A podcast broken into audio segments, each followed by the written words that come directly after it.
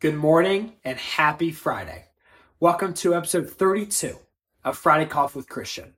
This episode caps the series off of how to create an employee benefits program for 2023.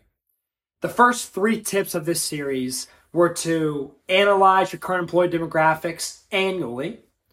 And then number two, calculate your employee benefits budget or what you want to spend or what you can spend during a given year. Tip number three was to offer non traditional or outside the box benefits. And the tip number four, what we're going to talk about today, is to communicate effectively. And you might say, well, duh, that's a no brainer. But what I found with a lot of companies under 50 employees is they already have so much going on that benefit communication typically is not high on the priority list. So most employees have no idea really what's going on outside of open enrollment. Most of these small companies communicate benefits during that one to two week period a year. And it's tough when you throw eight different benefits at an employee uh, for them to maximize usage or for them to actually understand what they're getting and for it to be effective.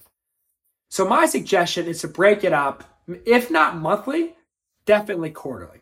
So, say you have eight benefits you offer between mental health, wellness, medical, dental, vision, whatever, eight benefits. You can dedicate each quarter the two benefits. So maybe first quarter is health and dental insurance, and you're sending out communications around what they have, and then also some tips and strategies and resources.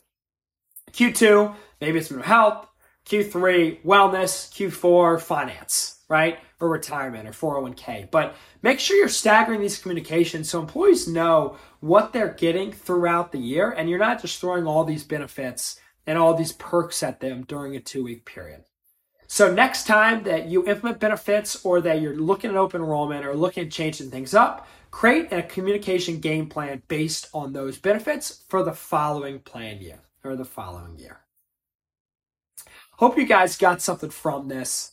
Hope everyone has a great weekend. And remember, if you don't want boring benefits, call Christian.